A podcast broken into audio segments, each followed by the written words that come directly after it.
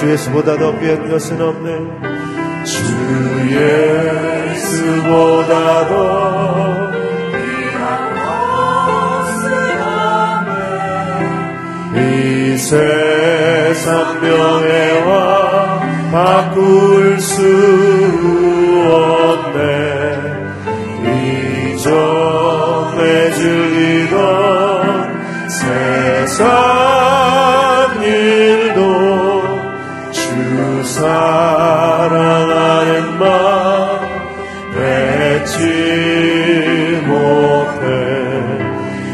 즐거움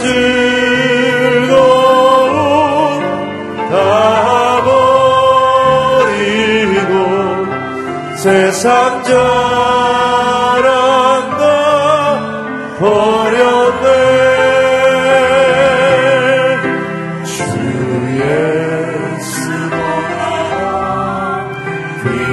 것은 없 밖에는 없네. 세상 즐거움 다 버리고 세상 즐거움 다 버리고 세상 자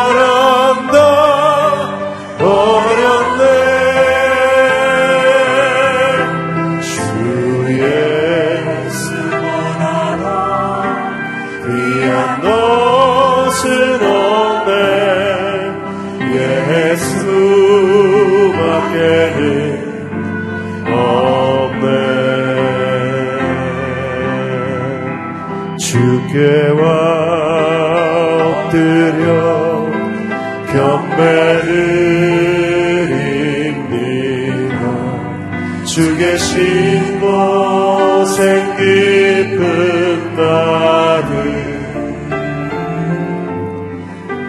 무엇과도 누구와도 바꿀 수 없네. 예배드림이 기쁨 됩니다 주께와 엎드려 경배드립니다. 주께와 엎드려 경배드립니다. 주 계신 곳에 깊은 마음 무엇과도 누구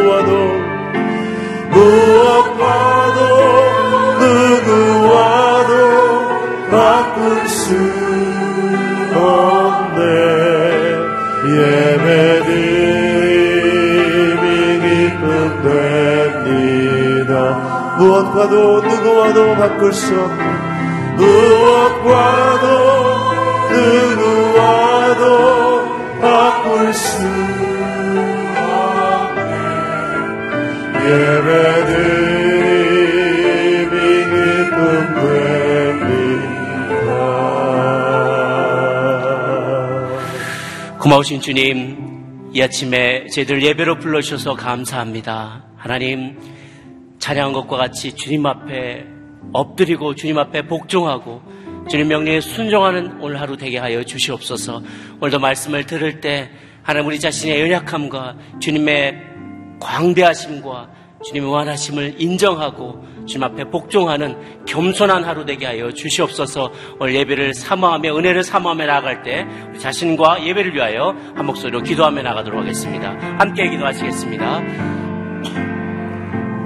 살아계신 주님, 이 아침에 주님 앞에 우리 자신을 낮추며 겸손히 주님 앞에 나아갑니다. 예배드리며 나아갑니다. 겸손히 섬기는 저희들 되게 하여 주시옵소서. 연약한 우리 자신을 하나님 의지하지 않게 도와주시고 하나님 주님 앞에 자신을 높이지 않게 해주시고 선주로 생각할 때 넘어질 것을 염려할 줄 아는 하나님 우리 자신을 정확히 주님 앞에 하나님 연약한 자임을 인정하며 고백하며 나갈 수 있는 저희들 되게 하여 주시옵소서 예수 그리스도의 고백과 같이 예수 그리스도의 명령을 따라 순종하며 하나님 앞에 낮은 자가 주님 앞에 가장 높은 자임을 깨달으며 나갈 수 있는 이 아침 되게 하여 주시옵소서. 하나님 오늘 아침 하늘을 여시고 우리 가운데 은혜를 베풀어 주시옵소서. 가난한 마음 하나님 주님 겸손한 마음을 긍휼히 여겨 주시고 불쌍히 여겨주시고 주의 은혜로 우리 가운데 부어 주시옵소서 우리를 만나 주시옵소서. 그렇게 주님의 음성을 들을 수 있는 이 귀한 아침의 시간 될 수 있도록 주님 찾아와 주시고 역사해 주시기를 간절히 소망합니다. 주님 함께하여 주시옵소서. 고마우신 주님 이 아침에 주님 예배드려 나온 주의 종들을 주님 하나하나 주님 붙잡아 주시고 축복하여 주시고 그의 간구에 응답하여 주시옵소서 오늘 하나님 주님 나라 백성 되기를 간절히 소망하며 이 땅에서 먼저 주의 나라 백성 된 것을 하나님 많은 사람들한테 증거하며 선포하며 또 영원한 나라에 이를 때까지 가난한 마음, 겸손한 마음으로 나가기를 우리 간절히 소망합니다. 오늘도 다니엘 세우신 이기훈 목사님 통하여서 하나의 은혜를 우리가 받기를 원할 때 하나님께서 예비하신 그 은혜로 우리 한 사람 한 사람을 가득 채워주시고 이 공간을 주의 성령으로 충만히 채워 주시옵소서 감사드렸고 예수님의 이름으로 기도 올려옵나이다. 아멘. 할렐루야. 하나님 주신 말씀 함께 보도록 하겠습니다. 마태복음 20장 17절에서 34절까지의 말씀입니다. 20장 17절에서 34절까지의 말씀 저와 한 절씩 교도가도록 하겠습니다. 17절 예수께서 예루살렘으로 올라가시면서 열두 제자를 따로 곁에 불러놓으시고 길에서 그들에게 말씀하셨습니다. 보라 우리는 지금 예루살렘으로 올라가고 있다. 거기서 인자는 대장들과 율법학자들에게 넘겨질 것이고 그들은 인자에게 사형 선고를 내릴 것이다. 그리고 그들이 인자를 이방 사람들에게 넘겨주면 그들은 인자를 조롱하고 채찍으로 때리고 십자가에 못 박을 것이다. 그러나 인자는 3일째 되는 날에 다시 살아날 것이다. 그때 세베대의 아들들의 어머니가 자기 아들과 함께 예수께 다가와 무릎을 꿇으며 간청했습니다. 예수께서 물으셨습니다. 무엇을 원하느냐? 그 여인이 대답했습니다. 주의 나라에서 제 두 아들 중 하나는 주의 오른편에 다른 하나는 왼편에 앉게 해주십시오. 예수께서 그들에게 대답하셨습니다. 너희가 지금 무엇을 구하고 있는지 모르는구나. 내가 이제 마시려는 잔을 너희가 마실 수 있겠느냐? 그들이 대답했습니다. 할 수 있습니다. 예수께서 그들에게 말씀하셨습니다. 너희가 분명히 내 잔을 마시게 될 것이다. 그러나 내 오른편이나 왼편에 앉는 것은 내가 정해주는 것이 아니다. 그 자리는 내 아버지께서 정하신 사람들에게 돌아갈 것이다. 이 말을 들은 다른 열 명의 제자들은 이 두 형제에게 분개했습니다. 예수께서 제자들을 함께 불러놓고 말씀하셨습니다. 너희도 알듯이 이방 통치자들은 자기 백성들 위에 군림하고 그 고관들도 권력을 행사한다. 너희는 그렇게 해서는 안 된다. 오히려 누구든지 너희 중에 큰 사람이 되려는 사람은 너희를 섬기는 사람이 되어야 하고 누구든지 첫째가 되려는 사람은 너희의 종이 되어야 한다. 저 역시 섬김을 받으러 온 것이 아니라 섬기러 왔고 많은 사람을 위해 자기 목숨을 대속물로 주려고 온 것이다. 그들이 여리고를 떠날 때 큰 무리가 예수를 따랐습니다. 눈먼 사람 두 명이 길가에 앉아 있다가 예수께서 지나가신다는 말을 듣고 소리를 질렀습니다. 다윗의 자손이신 주님, 저희를 불쌍히 여겨 주십시오.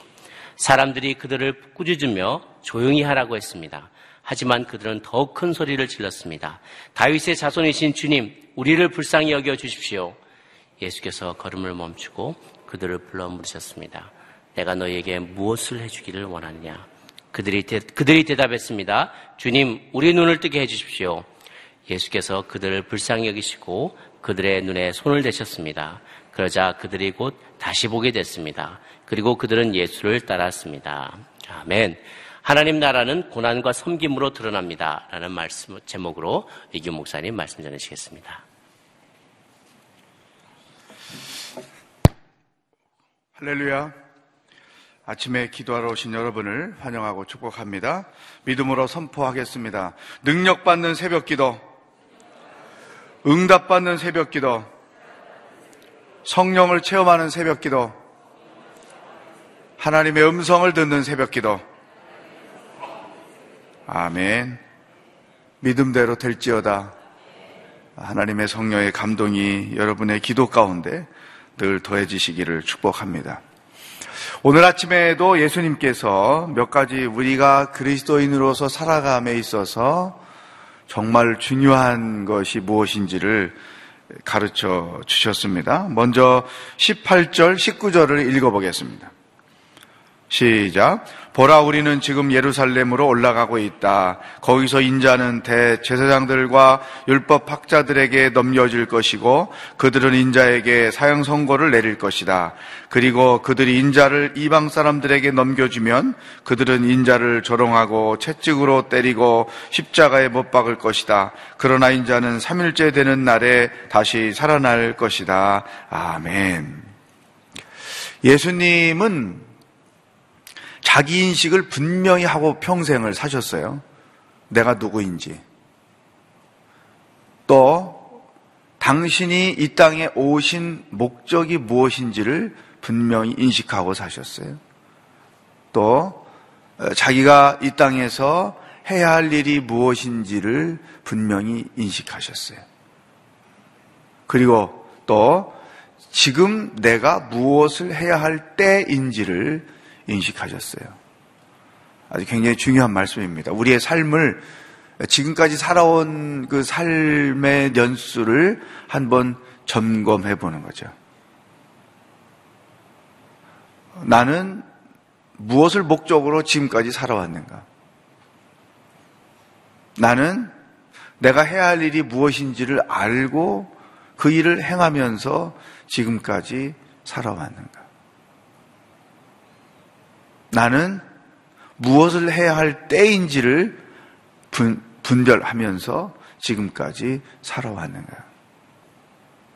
이런 자기 목적, 자기가 해야 할 일, 또 무엇을 해야 될지 알아야 하는 그 시기, 이와 같은 것들을 무시하고 사는 것과 이 분명한 이 자기 인식 가운데 사는 것과는 엄청난 차이가 있죠.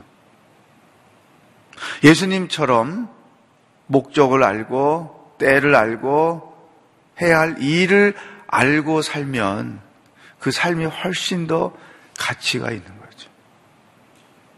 보통 우리가 장례를 치를 때 보면 고인의 삶을 평가하죠. 평가라기보다 조명을 해보지 않습니까? 어떻게 살아오셨는지. 또, 그래서 그분의 죽음이 우리들에게 주는 영적인 의미도 있고 또 교훈도 있고 도전도 있단 말이죠. 근데 분명히 이렇게 나뉘어지는 것 같아요.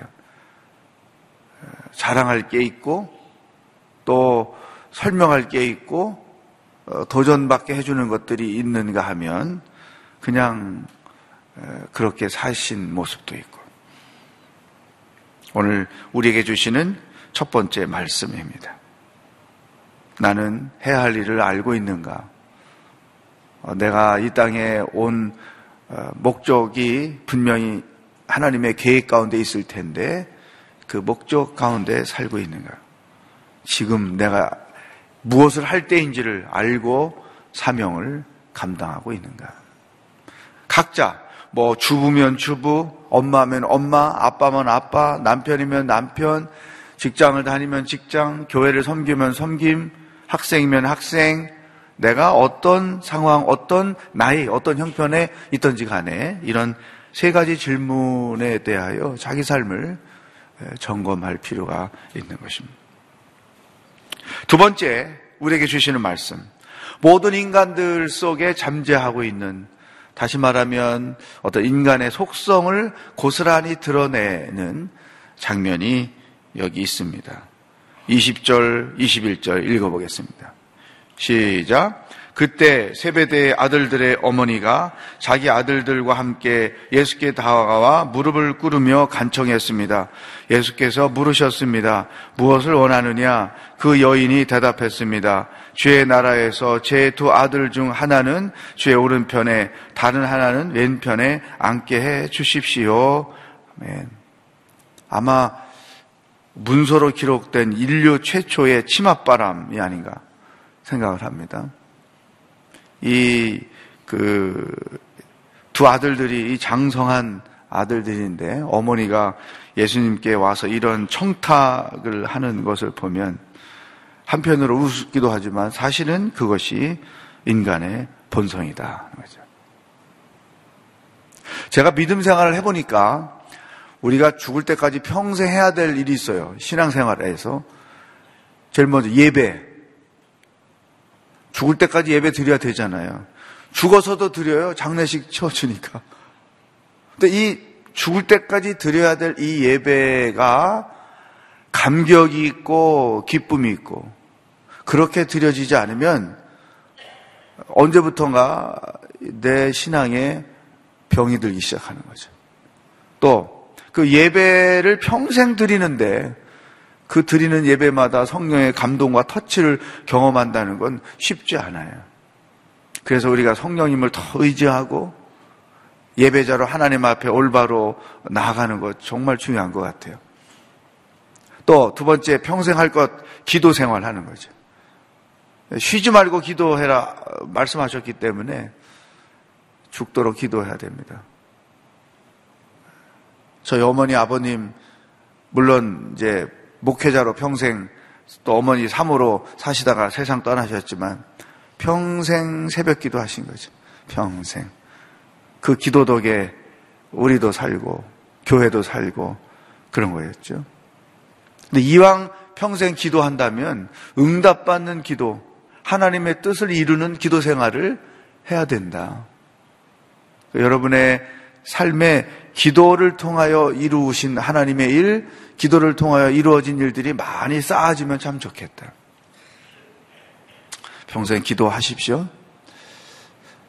그런데 또 한 가지 있어요. 평생 기도를 하나님의 뜻을 이루는 주의 뜻에 합당한 응답되는 기도를 하려면 그 뜻을 알아야 되잖아요. 그래서 묵상 생활을 또 평생 해야 돼요. 내 눈이 어두워지기 전까지는 내가 주의 말씀을 읽고 읽고 묵상하고 하나님의 뜻을 알겠다. 그래서 우리가 다 같이 다윗처럼 고백하는 거죠.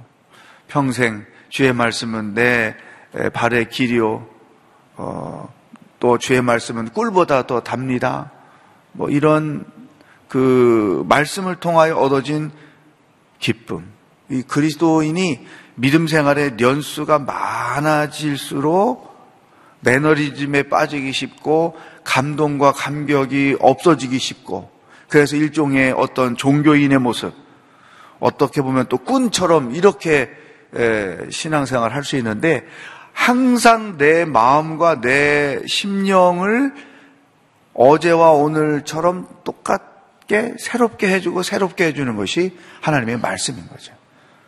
그러니까 이게 말씀의 감동, 말씀의 감격, 이런 것에 빠지면 날마다 내 심령이 새로워질 수 있다. 마지막 한 가지 더 있어요. 평생 해야 될 게 주의 일을 하는 것입니다.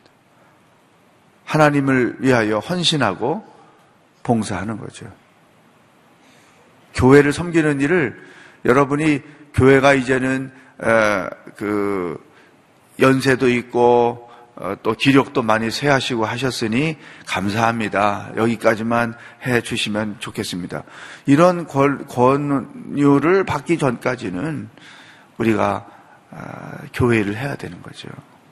그런데 이 교회 일을 함에 있어서 주의할 것은 시험에 들지 않는 거예요. 제일 안타까운 것 중에 하나가 교회 섬기다가 시험 들어가지고 모든 게 어긋나는 거죠. 예배자로서의 이것도 어긋나 버리고 하나님과의 교통하는 것도 어긋나 버리고 한번 저를 따라 하겠습니다. 아침에 생뚱맞지만 너무 중요하기 때문에 교회를 섬기다가 시험에 들지 말자. 아멘. 왜 이 교회 섬기다가 시험에 들면 믿음 생활에 많은 어려움이 있어요. 어떤 모양으로든 시험이 와도 시험에 들지 말자. 아예 선포하고 사는 거죠. 근데 그 시험에 드는 이면에는 이 세배대의 아들들의 엄마와 이 자지에 따른 심령이 똑같다는 거죠. 보세요. 24절에 보면 그 야고보와 요한 외에도 나머지 세들도 같은 마음이 있었다는 거죠. 24절 시작. 이 말을 들은 다른 10명의 제자들은 이 두 형제에게 분개했습니다. 자기들도 속으로는 그런 생각을 하고 있었는데 제일 먼저 예수님께 가서 그런 얘기를 하니까 요즘 표현으로 열받은 거죠. 어떻게 그럴 수가 있느냐. 그러니까 우리들의 속성을 잘 나타낸 거죠. 우리가 하나님의 일을 하면서 정말로 시험에 들지 알아, 말아야 될 것은 교회에서의 자리 싸움인 거예요. 세상 사람들의 말로 표현하면 교회에서 이 직분, 이 자리 싸움, 내가 사역에 있어서 이 일을 해야 된다, 저 일을 해야 된다. 그런 게 있습니다. 일을 하는 성도들은 그, 그 일만 바라보고 내가 중요하다고 여기는데, 리더가 돼 보면 모든 걸 눈에, 모든 게 눈에 들어오잖아요. 아, 그래서 또 그 일하시는 성도들의 캐릭터도 알고, 은사도 알고, 아, 이 집사님, 이 장로님, 이 권사님은 아, 요런 일을 하시면 좋겠다. 아, 기도하면서, 어, 이런, 이런 것들을 잘 정리해 가지고 일을 섬길 수 있도록 제안을 하는 거죠. 나는 그거 아니면 안 된다. 내가 안 하면 그 일은 안 된다. 음. 그래서 그 일이 주어지지 않으면 시험에 들고 상처받고 이런 일로 가는 거죠. 근데 주의 일을 하다가 왜 그런 일들로 인해서 상처를 받는가? 다 그런 건 아니겠지만 내면에 이런 제자들과 같은 속성이 있는 거죠.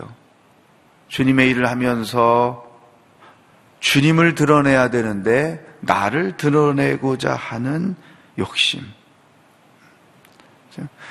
이런 역적, 역, 거꾸로 되는 현상이죠. 우리가 주님의 일을 하는 목적이 주님의 영광을 위한데 주님을 통해서 나의 영광을 구하는 거예요. 주님을 통해서 나의 명예를 얻으려고 하는 거예요. 주님을 통해서 나의 존재감을 드러내려고 하는 거예요. 주님을 통해서 자기 성취를 이루려고 하는 거예요. 이것이 제자들이 가지고 있는 속성이면서 동시에 우리들 내면 속에 있는 것이죠. 그러니까 이 이런 반응은 절대 남 얘기가 아니고 어, 자기 얘기이다. 이런 시험은 예수님도 받으셨어요. 금식기도 하시고 나서 받으신 그 세 가지 시험 중에 하나가 바로 이런 명예에 대한 시험이었던 것이죠. 말씀으로 그것을 이기셨죠. 어, 결국 우리도 그런 시험은 누구에게나 계속 있다. 그런 경우, 장로님이 안 돼서 상처받는 경우를 저는 어려서부터 봤어요. 교회 울타리 안에서만 살았으니까. 그 장로님이 안 되고, 그냥 집사님으로 평신도로서 주님의 일을 섬기는 것도 얼마나 아름답고 귀한가. 음. 마치 직장에서 진급에 누락됐을 때 막 상실감 갖고 속상함이 있잖아요. 그것은 직장이니까 그럴 수 있지만 하나님의 일을 함에 있어서 그런 자리 때문에 직분 때문에 직분을 계급으로 인식하고 그것들이 자기 원하는 대로 이루어지지 않을 때 상처를 받는 거예요. 또 그 꼭 직분이 아니더라도 사역을 조정하고 맡길 때 어, 내가 기분 나쁘고 자존심 상함이 일어날 수 있지만 사실은 제자들과 같은 이런 속성이 내 안에 있는 것은 아닌가. 자기 자신을 점검해 보는 것이죠. 그러니 예수님이 생각할 때 이거 얼마나 우스운 요구를 와서 한 거겠어요. 자, 우리가 오늘 주시는 두, 두 번째 말씀이에요. 교회 일은 내 영광을 얻으려고 하는 게 절대로 아니다. 나를 주님을 통해서 드러내려고 하는 것도 절대로 아니다. 아, 교회의 직분은 절대 계급도 아니고 무슨 자리도 아니다. 그 인식을 해야 됩니다. 그러면서 평생 주님의 일을 하면서 또 그리스도인으로 살면서 우리가 취해야 될 태도 22절 시작. 예수께서 그들에게 대답하셨습니다. 너희가 지금 무엇을 구하고 있는지 모르는구나. 내가 이제 마시려는 잔을 너희가 마실 수 있겠느냐? 그들이 대답했습니다. 할 수 있습니다. 주님께는 어쩌면 황당한 질문이었을 거예요. 그래서 너희가 지금 뭘 구하는지 모르고 얘기를 하는구나. 이것을 보면요. 우리가 그 이게 진짜 중요한지 필요한지 모르고 하나님께 기도할 때가 많은 거예요. 그래서 이 기도와 말씀이 항상 같이 있어야 되는 이유는 우리 기도가 응답되는 것은 믿음으로 간구하는 게 기본이지만 더 나아가서 하나님의 뜻에 합당해야 되는 거죠. 무엇이든 주의 뜻대로 구하는 것은 이루신다. 요한일서 5장 14절에 말씀하고 있잖아요. 그러니까 믿음으로 구하는 것과 주의 뜻에 합당하게 구하는 것. 이 두 가지가 합쳐져야 그게 응답되는 기도이거든요. 당장 내가 지금 생각할 때는 이게 필요한 것 같지만 하나님께서 나를 바라보실 때는 너한테 그게 필요한 게 아니다. 그러면 홀딩을 하시거나 응답을 안 하시거나 할 수 있단 말이죠. 내가 모르고 구하는 것은 없는가? 우리가 계속 기도하고 있는데 응답되는 게 응답이 안 된다. 그럴 경우에 점검해 보는 거죠. 혹시 이게 주의 뜻과 어긋나는 기도를 내가 계속 하고 있는 것은 아닐까? 그래서 말씀을 묵상하다가 하나님의 내가 기도하는 것과 관련된 하나님의 뜻을 발견하게 되면 기도를 수정할 수도 있는 것이고. 자, 믿음으로 주의 뜻대로. 이게 기도 응답의 기본이라는 거죠. 그러면서 예수님이 너희가 내가 마시려는 잔을 마실 수 있겠느냐? 물론 제자들이 할 수 있으면 대답했지만 이거 그게 뭔지 모르고 대답하는 것이죠. 자, 그리스도인의 삶, 교회를 섬김에 있어서 우리에게 어떤 것이 있는가를 예수님이 가르쳐 준 거예요. 우리도 그 예수님의 잔을 마시는 것이다. 그리스도인의 삶이란 예수님의 잔을 마시는 것이다. 교회를 섬김이란 예수님의 잔을 마시는 것이다. 그 예수님의 잔이 뭐냐? 죽음이라는 거예요. 고난이라는 거예요. 고통이라는 거예요. 예수님을 믿는 데는 반드시 고난도 있다. 두 번째, 교회를 섬기는 일에는 어떤 모습으로든 고난이 있다. 그러니 이런 제자들의 생각과 예수님의 생각이 극과 극인 거죠. 예수님을 통해서 영광을 얻으려고 쫓아다니는 제자들의 모습과 주님을 따르려면 이 죽음까지 이룰 수 있는 고통을 따라야 된다는 예수님의 생각과 너무나 차이가 거죠. 오늘 교회 섬기다가 시험 들지 말자 이 고백했습니다. 두, 번, 두 번째 해야 될 고백이죠. 어, 저를 한번 따라 하겠습니다. 주의 일을 하면서 영광을 얻을 생각을 말라. 아멘. 예수님 말씀이잖아요. 이 고난의 잔을 마시는 게 그 교회 섬기는 자들의 어, 대가인 거예요. 근데 그걸 거꾸로 영광으로 바꾸어서 주님을 바라보고 교회를 섬기고 따라다니면 이거 얼마나 주님과 어긋나는 생각을 하고 있는 거예요. 음. 누가 알아주지 않아도 평범해도 하나님은 그것을 귀하게 여기신다. 음. 그 어, 작년 가을에 어떤 교회에서 우리 교회 탐방을 왔어요. 그래서 제가 소개를 해주면서 이제 그 대화를 나누는데 거기 오신 어느 장로님이 목사님 오늘이 교회 사역한 지 몇 년 되셨어요. 그래서 어, 조금 길어요. 하여튼 제가 길어요. 이렇게 제 인생을 다 여기서 하나님을 위해서 어, 바쳤습니다. 아, 그러면 지금 뭐 수석 좀 되시나요? 아니요. 저는 평범한 목사예요. 그리고 이제 헤어, 헤어졌는데 제가 뒤돌아서면서 그 마음에 나도 모르게 웃음이 나오는 거지. 아, 그래. 그게 보통 어, 사람들의 생각이지. 음, 나는 그냥 이렇게 평범한 목사로 주님을 위하여 섬겨도 그저 말씀을 나누며 살아도 I'm so happy. 예.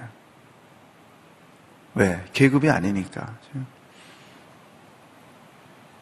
예수님의 제자들이 예수께서 이렇게 말씀하시는데도 사실은 깨닫지는 못했어요.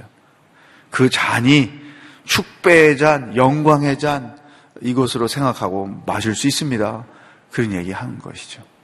사랑하는 여러분, 교회 일 하다가 시험 들지 말고, 교회 일 하다가 자기 영광을 얻으려고는 아예 꿈도 꾸지 말아라. 예수님께서 이런 것을 더 자세하게 26절부터 28절까지 설명해 주셨습니다. 뒷장으로 가시면 이렇게 설명합니다. 함께 읽겠어요. 시작. 너희는 그렇게 해서는 안 된다. 오히려 누구든지 너희 중에서 큰 사람이 되려는 사람은 너희를 섬기는 사람이 돼야 하고 누구든지 첫째가 되려는 사람은 너희 종이 돼야 한다. 인자 역시 섬김을 받으러 온 것이 아니라 섬기러 왔고 많은 사람을 위해 자기 목숨을 대속물로 줄여온 것이다. 아멘. 그 28절 줄을 치세요. 분명히 예수님은 자기 인식을 하고 있죠. 왜 왔는지, 무엇을 해야 되는지. 당신 자신도 섬김을 받으려 오지 않았다. 그러니까 여러분 보세요. 예수님도 섬김을 받으려 오신 것이 아니라 섬기려 오셨는데 우리가 예수님을 믿으면서 교회에 섬기면서 어떻게 섬김을 받을 생각을 하느냐. 아예 이걸 내려놓고 살아야 되는 거지. 그런 거 있어요. 이 땅에서 우리가 자꾸 영광을 얻으면 하나님 나라 가서 받을 게 아무것도 없는 거죠. 이걸 분명히 인식해야 돼요. 이 땅에서 받는 영광이 없어야 하나님 나라에 가서 받을 영광이 있지. 물론 땅에서 자기 영광을 얻으려는 건 인간의 속성이에요. 아마 예수님도 그런 마음이 있을 수 있었을 거예요. 그런데 자기 인식을 분명히 하셨기 때문에 더 이상 그런 것들이 당신께는 시험이 될 수 없었던 것이죠.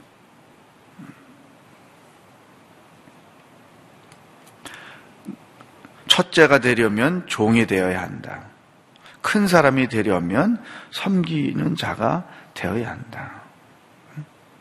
영광이란 하나님이 내게 주시는 거지 내가 스스로 취하는 것이 아니다.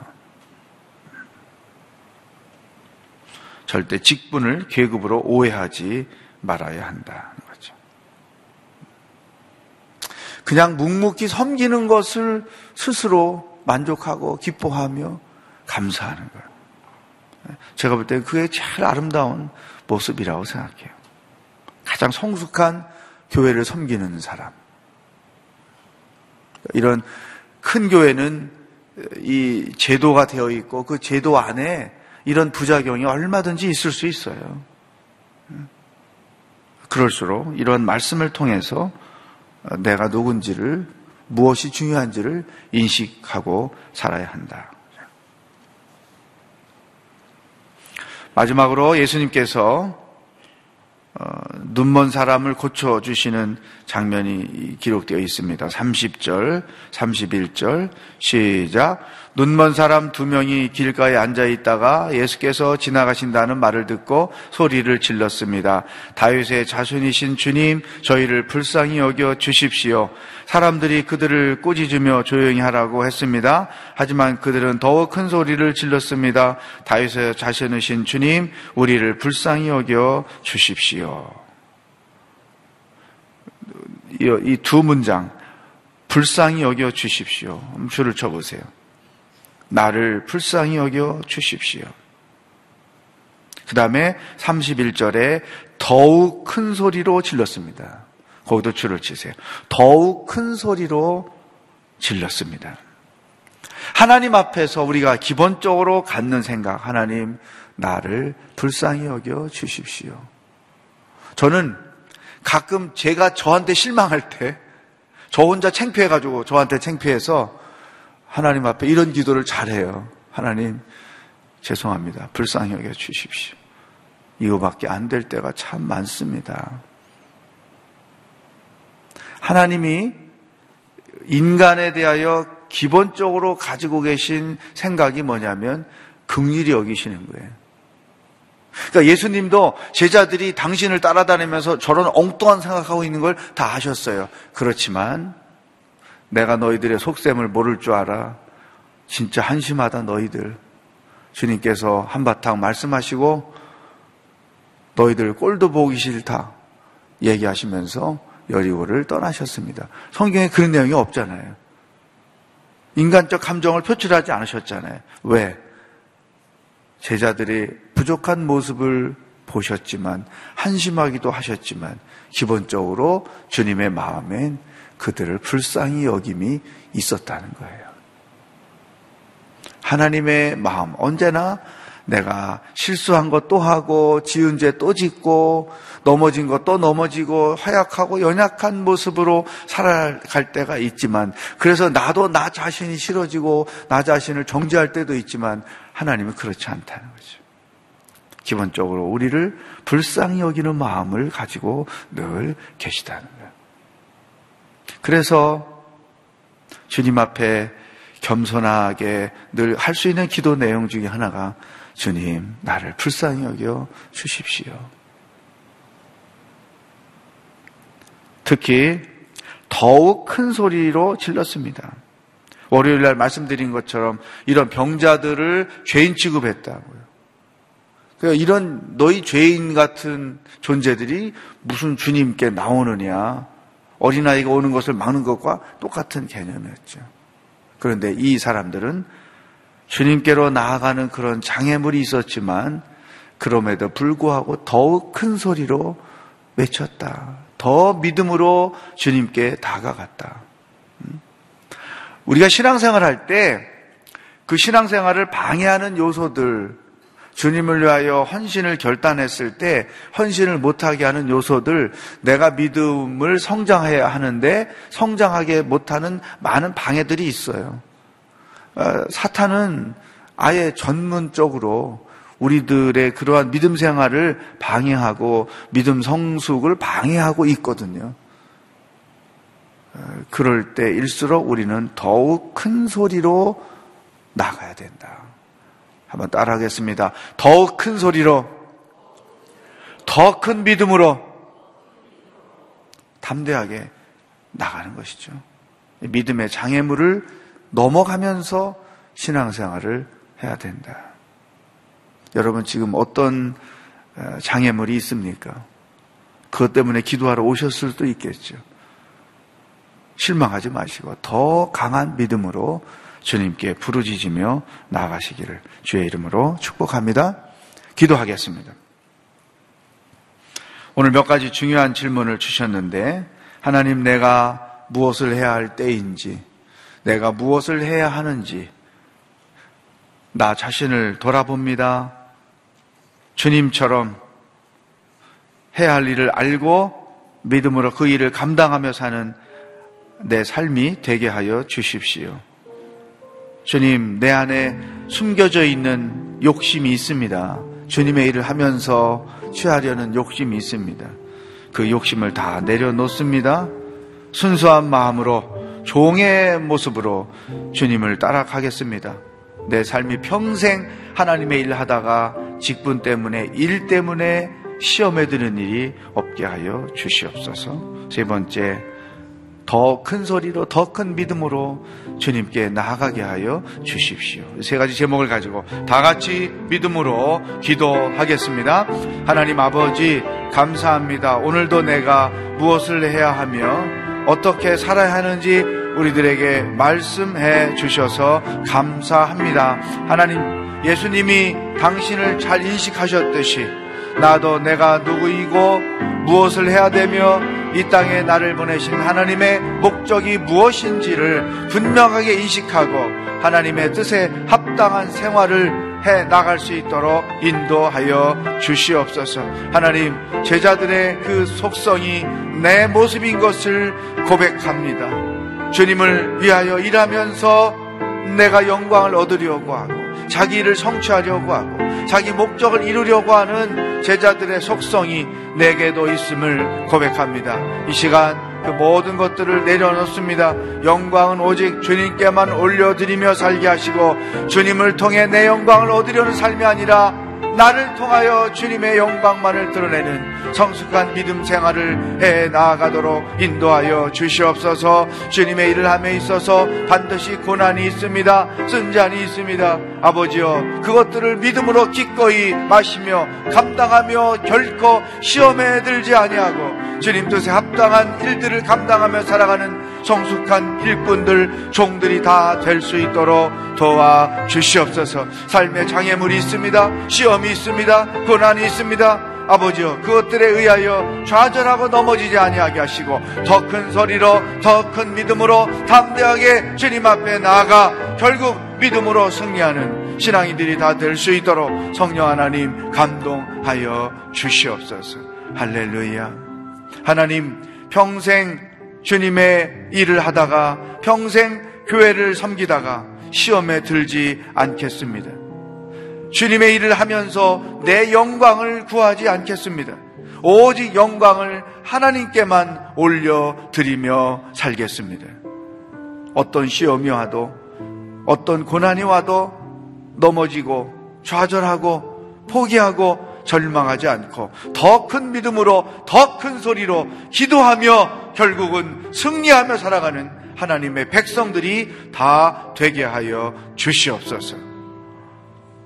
예수 그리스도의 은혜와 하나님 아버지의 사랑과 성령의 교통하심이 시험 들지 않고 평생 주님을 사랑하며 주님의 교회를 섬기며 살기로 작정하는 기도하는 모든 사람들 머리 위에 복음을 들고 애쓰며 수고하시는 선교사님들 위해 전쟁과 같은 혼란으로 마음고생을 하고 있는 한반도 위에 영원히 함께 하시기를 축원하옵나이다. 아멘.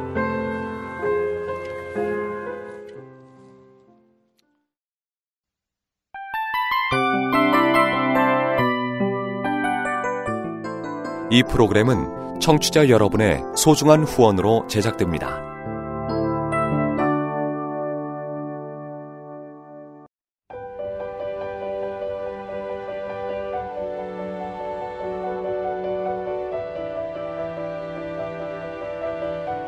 세상에는 수많은 교회들이 있지만 더 깊이 있는 말씀 강해를 찾기 위해 크기로만 교회를 선정하지 않습니다. 보다 좋은 영적 콘텐츠를 더 많이 나누기 위해 방송비를 받지 않습니다. 1년 365일 복음만 전하고 싶어서 우리는 광고를 하지 않습니다. 온누리의 복음을 땅끝까지 CGN TV와 함께 땅끝 성교사가 되주세요